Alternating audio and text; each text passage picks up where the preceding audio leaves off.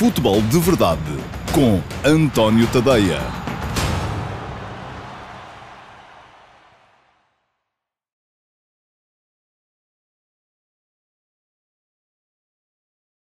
Olá, muito bom dia a todos. Eu sou António Tadeia, é meio-dia e meia e este é o Futebol de Verdade de quarta-feira, 28 de uh, outubro de 2020, dia de eleições no Benfica.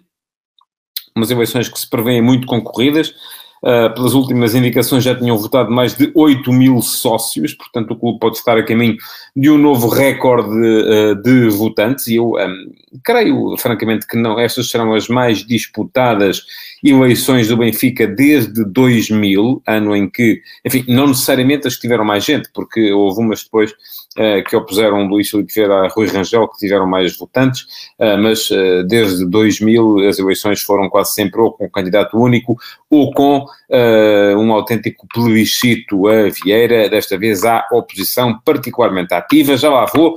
Uh, vou falar-vos hoje aqui um bocadinho das três candidaturas, dos três candidatos, uh, para um, tentar perceber o que é que eles uh, propõem, o que é que eles prometem.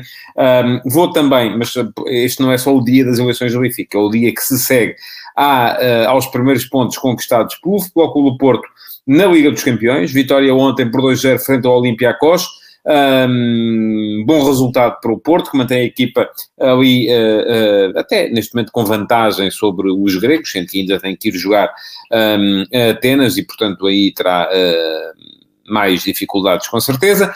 É o dia em que se vai jogar o Sporting Gil Vicente e o calendário da Liga vai ficar acertado. Hipótese do Sporting chegar à segunda posição isolado, caso basta-lhe pontuar Embora, naturalmente, aquilo que os Sportingistas mais querem seja uh, somar três pontos, de maneira a que possam aproximar-se do Benfica, ficarem a apenas dois pontos do Benfica na tabela e já tendo jogado uh, com o Flóculo Porto, portanto, que é sempre um jogo uh, que pode sempre provocar perda de pontos de parte a parte.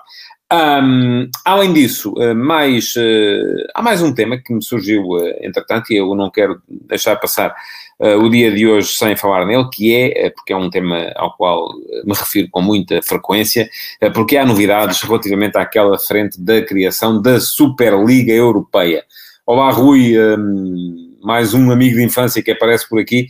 Uh, o Rui Lúcio está a dizer que finalmente consegue ver o direto Bom, o Rui, uh, que é meu uh, conhecido dos tempos da, da, de infância e adolescência em Coruche, atualmente vive na Noruega, portanto está bastante longe e os diretos nem sempre são, são, são fáceis para, para ele, com certeza. Bom, uh, olá a todos os que estão por aí, também naturalmente agradeço a vossa presença, peço desde já que partilhem o futebol de verdade, para que os vossos amigos possam saber da existência deste espaço, eh, para que o possam ver também em direto e possam entrar na interatividade eh, que este espaço promove. Porquê? Porque vocês podem deixar perguntas nas caixas de comentários. O Futebol de Verdade vai para o ar em direto todos os dias, meio-dia e meia, no meu Facebook, no meu Twitter, no meu Instagram, no meu canal de YouTube, no meu canal de Dailymotion, no meu site. Portanto, são muitas formas para conseguirem ver uh, a emissão em direto.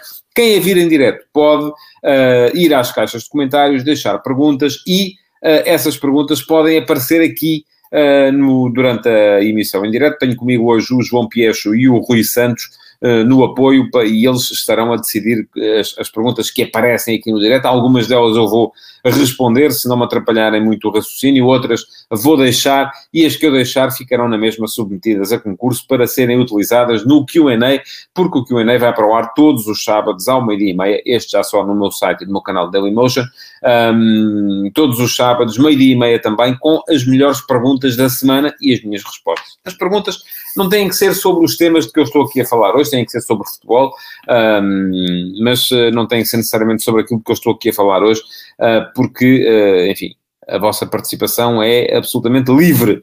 Falarão sobre aquilo que mais entenderem. Uh, e uh, mesmo não tendo a ver com o tema, poderão eventualmente aparecer uh, no direto ou serão seguramente submetidas a concurso para o Q&A. Ora bem, vamos lá despachar os temas mais breves de hoje e eles são basicamente dois. Um, a questão da Superliga. Ora bem, o que é que se passa? O Bartomeu, o presidente que se demitiu ontem do Futebol Clube de Barcelona, depois de, de, de enfim, situação particularmente difícil desde o defeso.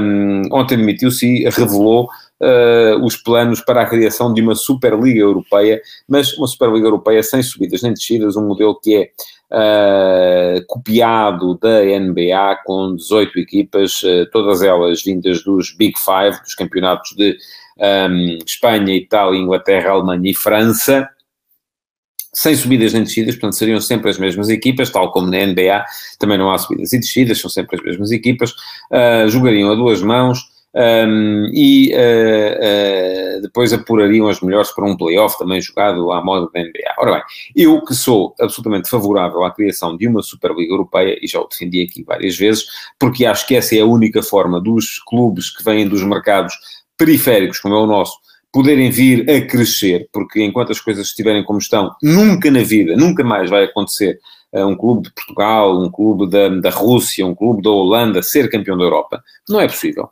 A questão é que a, a, a Liga dos Campeões distribui receitas e não é só por aí, porque depois um, tudo o que são receitas associadas, merchandising e por aí afora, que estão associadas aos grandes campeonatos, uh, são incomensuravelmente superiores àquelas que uh, são distribuídas nos campeonatos que vêm a seguir. Só para que vejam, há muito menos dinheiro em direitos televisivos na, na Liga Portuguesa do que há na segunda Divisão Inglesa. E, portanto, isto porquê? Porque a segunda Divisão Inglesa gera mais interesse um, por essa Europa fora do que a primeira portuguesa. E, portanto, aqui as coisas, quando deixamos o mercado funcionar, um, das duas uma, ou entramos no mercado deles, e aí sim poderemos começar a partilhar receitas, ou não entramos, continuamos a achar orgulhosamente aqui o que nos interessa é o mercado português, e nunca mais vamos ter uh, qualquer possibilidade de chegar sequer perto dos grandes clubes da Europa. Portanto, aquilo que eu defendo é uma Superliga, mas é, aliás, eu até acho, e já o disse e já o escrevi várias vezes, que tendo a Federação Portuguesa de Futebol a influência que tem neste momento no contexto europeu, uh, na UEFA, uh, que a própria FPF já devia ter começado, da mesma forma que a Liga das Nações nasceu um, muito da, da, da, cabeça de Tiago Craveiro, um, em Portugal já se devia ter começado a pensar muito seriamente na forma de conduzir este processo, de forma a que ele depois acabe por defender os interesses dos clubes dos países periféricos também. Não vai prejudicar os interesses dos clubes dos países um, mais fortes, ou melhor, poderá eventualmente prejudicar os interesses dos clubes que acabarem por descer por demérito desportivo. Mas isto é uma competição desportiva e também não convém esquecer a parte do desporto. Portanto, eu que sou a favor de uma Superliga, porque acho que ela não só é particularmente entusiasmante, como uh, uh, é a única forma dos clubes dos países, dos mercados dos países periféricos poderem vir a sonhar um dia uh, competir com os grandes, porque de outra forma, se não entrarem no mercado deles, nunca vai acontecer.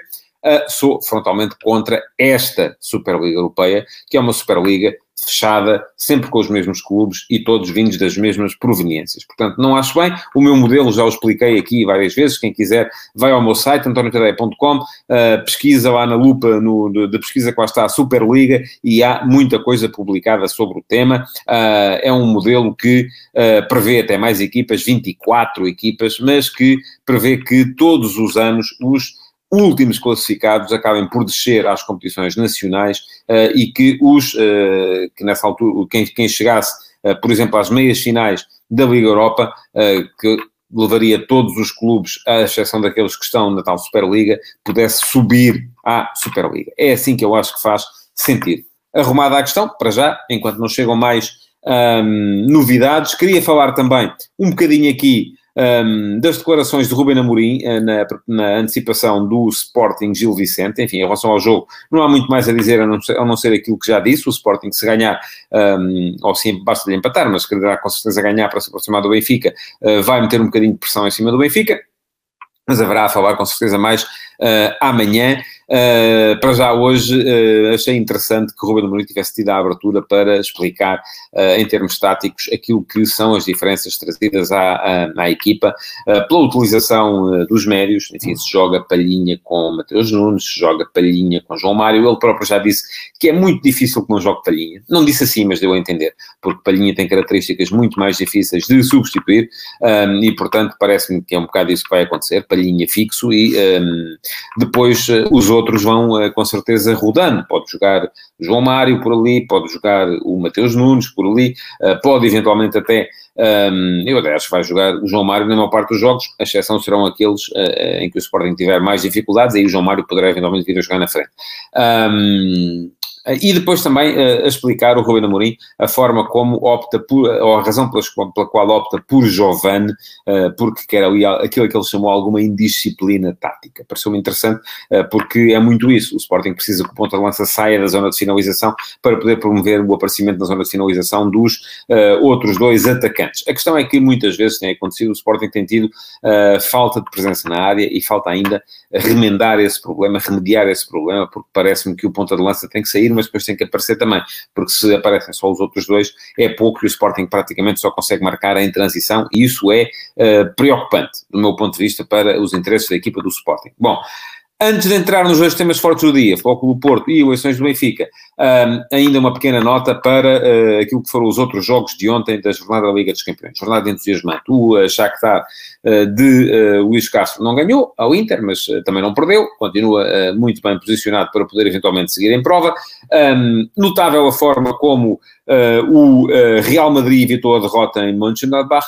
Um, estava a perder a 6, 7 minutos do fim, a última vez que olhei para o jogo, depois quando voltei a olhar já estava 2 a 2, um, acabou por conseguir ali o empate, mas o destaque para nós portugueses acaba por ser naturalmente o gol histórico do Diogo Jota, um, uh, dar início à vitória do uh, Liverpool Football Club sobre o Midtjylland uh, e também o bis de João Félix, bom jogo de João Félix na, pela equipa do Atlético de Madrid, a garantir a vitória de virada do Atlético sobre o fortíssimo uh, Red Bull Salzburgo. Atenção, já sabem, quem, quem, me vê com regularidade sabe que eu e o futebol austríaco temos aqui uma relação, uh, tenho particular admiração pelo futebol que se vai jogando na Áustria neste momento, porque acho que a Áustria está a renascer para o futebol uh, europeu. Ora bem, um, só queria, enfim, é, é, um bocadinho dorzinha de cotovelo. É, é verdade, sim. Uh, Chateiam-me estas coisas, uh, mas um, gostava de um dia compreender qual é a razão pela qual uh, o, diz o esperava mais da Atalanta. E eu também, e mesmo assim, uh, não fosse o Zapata e teriam perdido em casa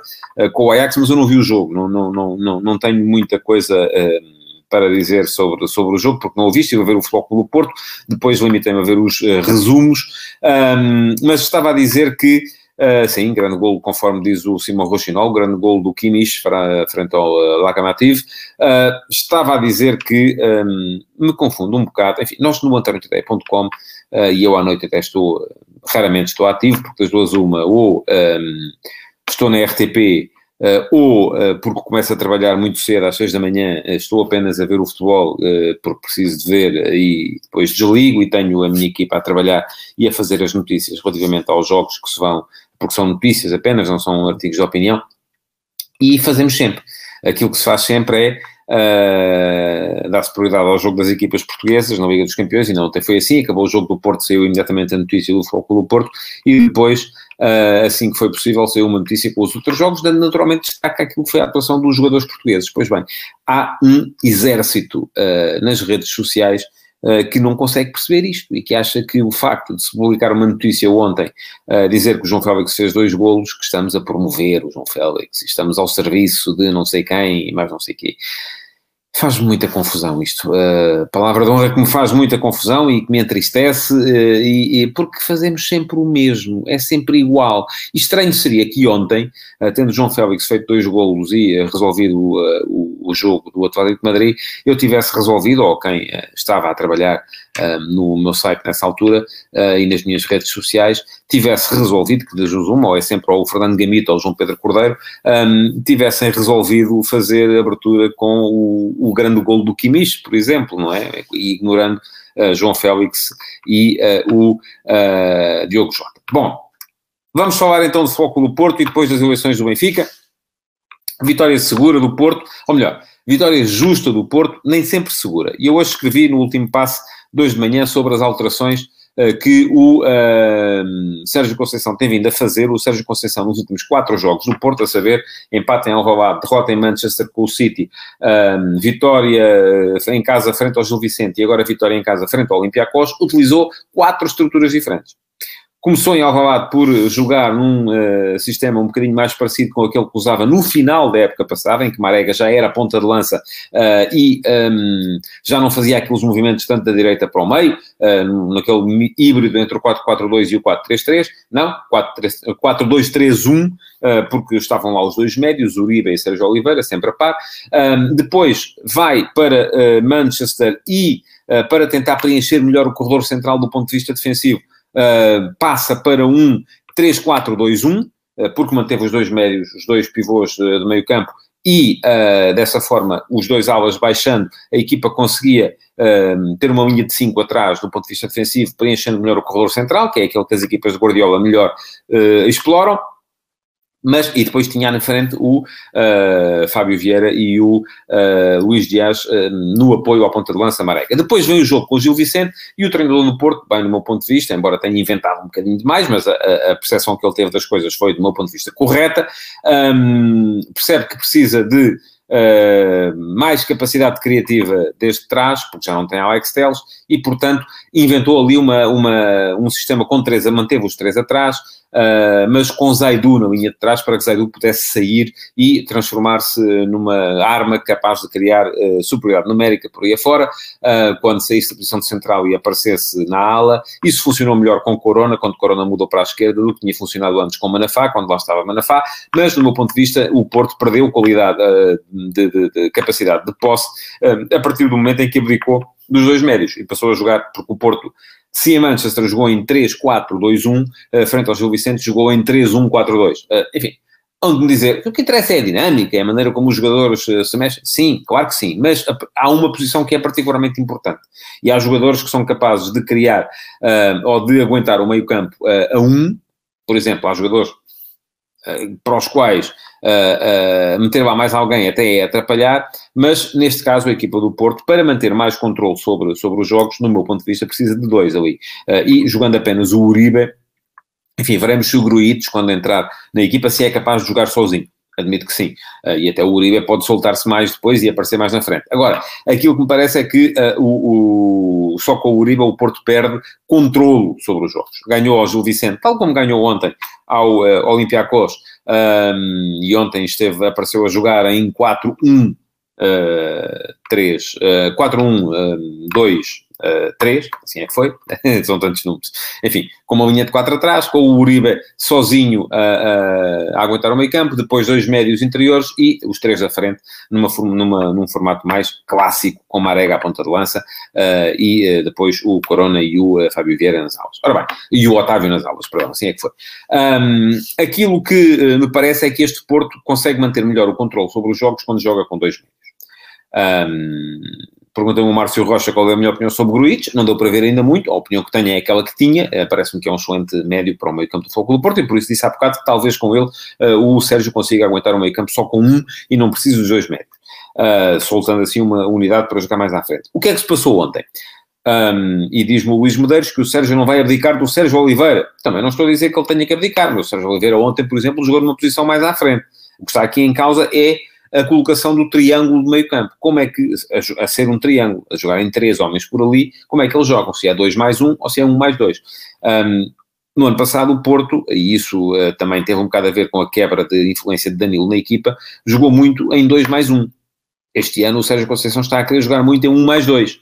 1 um mais 2 tem um problema que ainda ontem se viu. A equipa perde capacidade para manter o controle dos jogos pela posse. Ora, o Sérgio Conceição até é um treinador que prefere, na generalidade das ocasiões, um futebol mais de transição, um futebol mais explosivo. Um, e por isso mesmo, uh, se calhar, esta ideia do controle do jogo pela posse é uma ideia que não é muito, uh, não lhe é muito cara. Uh, mas no jogo de ontem, o Porto correu riscos. Porquê? porque, não tendo bola com a frequência com que, se calhar, poderia ter, um, o Flóculo Porto esteve, uh, esteve muito tempo a ver jogar o Olympiacos, uh, que o Pedro Martins montou muito bem, uh, e com uma exploração grande das alas. O Olympiacos está, uh, explorou muito bem a falta de largura do Futebol do Porto e do meio campo do Futebol do Porto na partida de ontem um, para ganhar constantemente os corredores laterais e fazer chover cruzamentos dentro da área do Porto. Veio aí uh, que o Mbemba e o Pepe estiveram sempre muito bem, o Marchesinho esteve bem também uh, e o Olympiacos não foi capaz de chegar ao empate numa altura em que era a melhor equipa em campo. Ora aí, o Sérgio Conceição de facto mudou um, com as substituições, passou a jogar com dois, com a entrada de Gruitch. Aliás, é curioso, o Gruitch entrou em campo, imediatamente dirigiu-se a Uribe e fez o sinal um, a dizer que é para jogar os dois a par, eh, e o Porto aí recuperou o controle do jogo e acabou por chegar ao 2 a 0, ganhou com justiça, ganhou bem, mas uh, gostava de saber exatamente o que é que vai na, o que é, qual é a ideia de Sérgio Conceição neste momento, o que é que ele prefere um, para, para a equipa, uh, e foi um bocado sobre isso que escrevi hoje de manhã, uh, porque me parece que ele está neste momento entre uma tentação de recorrer aos jogadores nos quais mais confia, porque são aqueles que estiveram uh, com ele na época passada e teve aquele problema com as perdas de bola de, de Tony Martinez e de Felipe Anderson no jogo contra o Sporting, uh, e por outro lado, a ideia de uh, manter uma filosofia de jogo que não está a resultar. na maior parte das vezes não está a resultar e o Porto precisa da posse para controlar os jogos. De qualquer modo, boas perspectivas para o Porto na Champions com uh, esta vitória, apesar da derrota que era no jogo, o jogo em que havia maior probabilidade de se perder era o jogo em Manchester com o City, a partir daqui o Porto vai ter agora dois jogos com o uh, Olympique de Marselha, uh, tem um problema o Porto, é que vai jogar em Marselha antes de o Olympiacos se deslocar lá, Uh, e presumindo que tanto Porto como Olympiacos ganham em casa ao, uh, à equipa de André Vilas Boas, que me parece ser a mais frágil do grupo, um, depois uh, o Porto não saberá antecipadamente qual foi o resultado que o Olympiacos fez em Marselha e portanto vai ter que ir a Marselha jogar para ganhar. Eh, porque eh, se empata parece um bom resultado, mas eh, poderá eventualmente ser um resultado depois tornado obsoleto se o Olympiacos eventualmente conseguir ir lá ganhar. Pergunta-me o Paulo Rocha qual me parece então o melhor sistema para o Porto, dado os jogadores que tem. Eu acho que o sistema que o Porto usava na época passada era bom. Um, aquele híbrido entre o 4 4-2 e o 4-3-3, que aproveitava a capacidade do Marega a explorar o espaço entre o central e o lateral, jogando pela, pela direita, um, parece-me que uh, seria o melhor uh, sistema para, para a equipa, mas tinha dois problemas. O primeiro obrigava Corona a baixar para a posição do lateral direito, que do meu ponto de vista era bom, mas uh, aparentemente há muito quem acha que não, e o treinador achará que não, quer ter Corona mais, mais na frente. Um, e por outro lado também, a equipa perdeu o Alex Teles, que era um jogador que garantia grande capacidade criativa desde as linhas mais uh, recuadas. Uh, e isso, uh, se calhar, levou o treinador a mudar. Agora, é, um, é um bocado esperar para ver o que é que. Porque depois os jogadores que entram podem ser contratados com base numa política de perfis em que as coisas são para substituir os outros nas mesmas características, mas acabam por não ser iguais, não é? são sempre diferentes, trazem coisas diferentes à, à, à equipa. Bom. Uh, vamos entrar então na ponta final do programa para falar um bocadinho de eleições do uh, Benfica. Três candidatos. Uh, Luís Felipe Vieira concorre àquele que ele disse que ia ser o seu último mandato e com um tique, de certa forma, autoritarista, dizer que era um mandato para preparar a sucessão. Portanto, como se o Benfica fosse, de facto, uma monarquia, em que havia uma dinastia em que o presidente atual ia preparar o seu sucessor e apontava, como já aponta há mais de uma década, para Rui Costa. Aliás, eh, apareceram durante esta campanha uh, notícias eh, curiosas em que há mais de uma década Luís Filipe Vieira já tinha, quando Rui Costa deixou de jogar, já tinha dito que ele era, ia ser o seu sucessor uh, frente do, do, do, Benfica. Teve que esperar e ainda está à espera Rui Costa uh, durante todo, todo este tempo. Um, bom, o que é que propõe Luís Filipe Vieira? Uh, propõe um, um, Enfim, e eu vou dizer aqui muito claramente uma coisa, tanto no caso de Luís Filipe Vieira, como de João Noronha Lopes, como de Rui Gomes da Silva, aquilo que eles propõem não tem de ser necessariamente aquilo que vai acontecer, porque as campanhas eleitorais, mais a mais ainda nos clubes, um, são, enfim, as pessoas não votam em propostas, acho eu, acho que votam na credibilidade que os diferentes candidatos lhe apresentam. O Isla Vieira propõe um reforço da vertente desportiva, tendo a noção de que, ultimamente, ou nos últimos tempos, o Benfica dele foi um Benfica que privilegiou a criação de infraestruturas, e aí foi um sucesso. A Academia do Seixal é, uma, é um sucesso.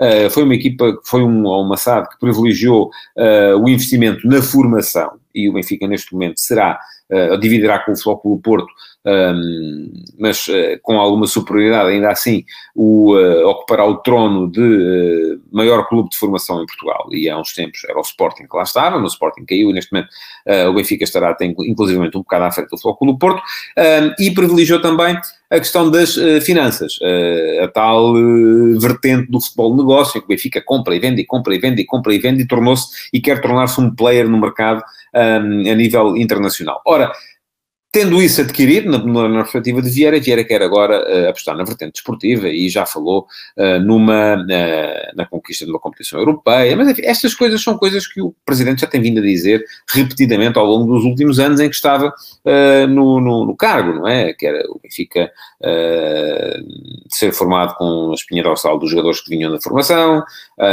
ser a base da Seleção Nacional, enfim, tudo isto. O Josias Martins pede-me para arriscar um prognóstico. Eu já lá vou. Sou, sou, sou capaz de, de, de, de, lá chegar.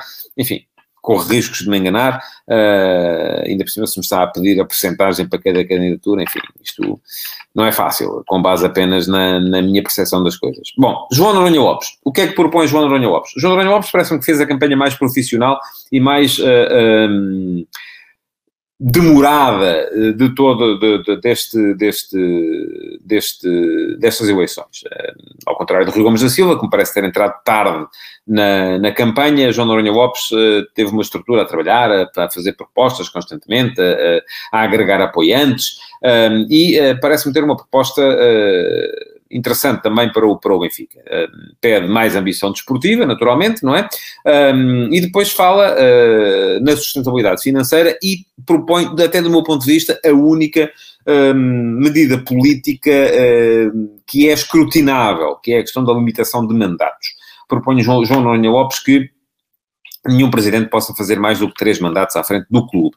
E isto uh, tem a ver com uma das críticas que uh, a sua candidatura muito fez ao uh, vieirismo, que é, de facto, a forma como... E que não é, não é exclusiva do vieirismo, atenção, pode ser também apontada ao pinto da costismo no Futebol Clube Porto, ao salvadorismo no Sporting Clube Braga, enfim, todos os, os clubes que têm um presidente um, de longo termo acabam por cair nisto, que é alguma, algum domínio no aquilo que é o aparelho uh, do, do clube. E isto viu-se, por exemplo, em algumas ações uh, que me parecem lamentáveis de, de, algumas casas do Benfica, que, que, que, onde as pessoas vão votar, que estão a, a fazer campanha por, por, por Vieira, porque, enfim, é Vieira que conhecem. Isto acontece muito nos clubes, os, os, os, enquanto no, nos sistemas políticos, ou quando nós vamos votar para a Assembleia da República, há uma alternância um, que é normal, porque geralmente ficamos aborrecidos com quem manda e queremos experimentar uh, o outro partido que esteja dentro do nosso espectro. Nos clubes isto não acontece.